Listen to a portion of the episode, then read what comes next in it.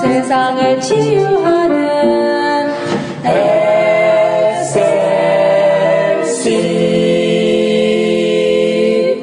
할렐루야. 광야의 소리 이영리 목사입니다. 창세기 16장에는 아브라함의 가정사가 나타나고 있습니다. 아브라함이 가나안 땅에 들어온 지 10년이 지난 때, 곧 아브라함의 나이 85세가 되었을 때에 하나님의 약속을 기다리다가 지친 아내 사레가 자기의 여종 하가를 아브라함의 첩으로 주어 아들을 낳기를 제안을 했고 아브라함은 이를 받아들여 그 여종 하갈과 동침하여서 아들을 잉태하게 되었고 자기가 아들을 잉태하게 됨을 알게 된 하갈은 그 여주인 사례를 멸시했다고 했습니다.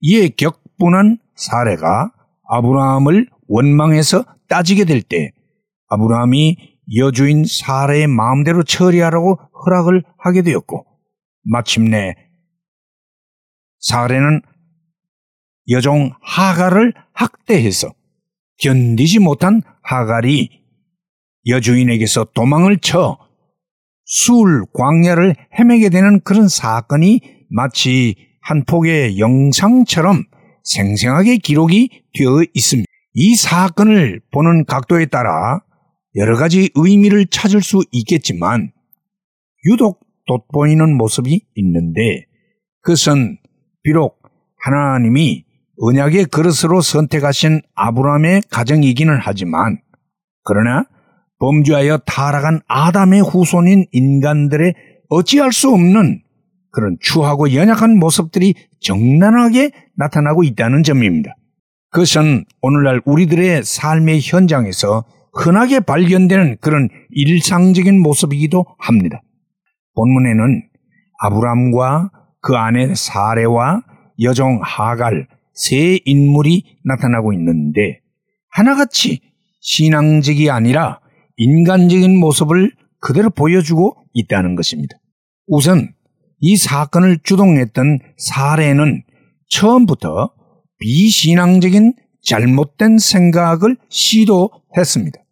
하나님이 약속하신 정상적인 방법이 아닌 인간적인 방법을 시도했다는 말이지요.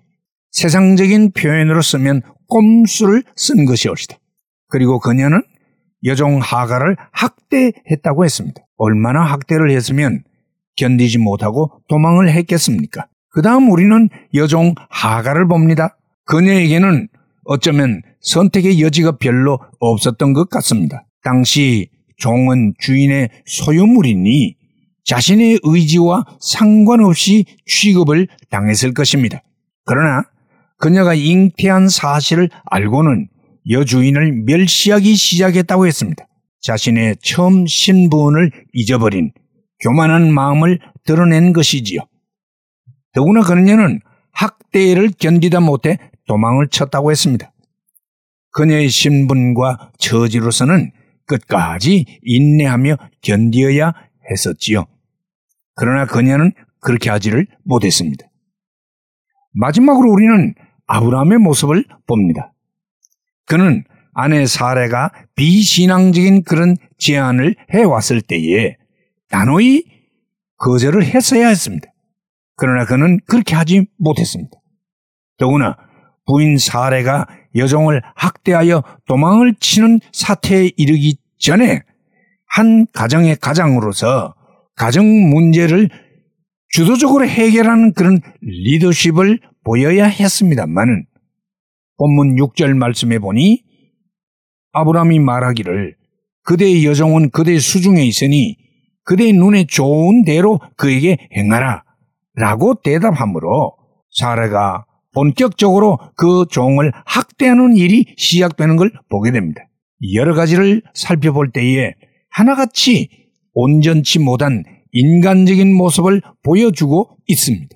이 본문에서 하나님의 은혜가 아니면 결국 인간은 인간의 범주를 벗어날 수 없다는 사실을 절실히 깨닫게 되는 것입니다. 우리는 아무도 자기 자신의 의를 자랑할 수가 없습니다. 오늘의 나의 나 된 것은 오직 하나님의 은혜로 된 것임을 고백할 수밖에 없는 것입니다. 여러분, 인간은 어쩔 수 없습니다. 오직 하나님의 긍휼과 은혜만이 나를 나되게 하는 것입니다. 할렐루야!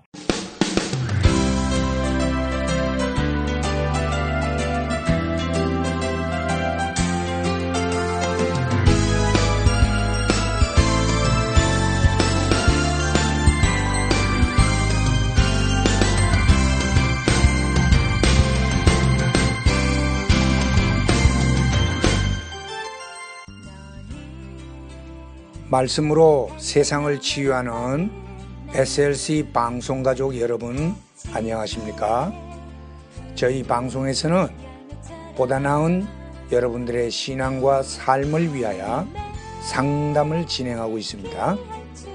신앙 상담이 필요하시거나 혹 기타 필요한 의견이 계시면 이메일 주소 slcb 9191 at gmail.com이나 카톡 아이디 slcb 9191으로 보내주시면 되겠습니다. 다시 말씀드리면 이메일 주소 slcb 9191 at gmail.com 카톡 아이디는 slcb9191으로 보내주시면 되겠습니다. SLC를 늘 사랑해주시는 가족 여러분들께 진심으로 감사를 드리며 하나님의 말씀 전파 사역을 위해 최선을 다하겠습니다. 대단히 감사합니다.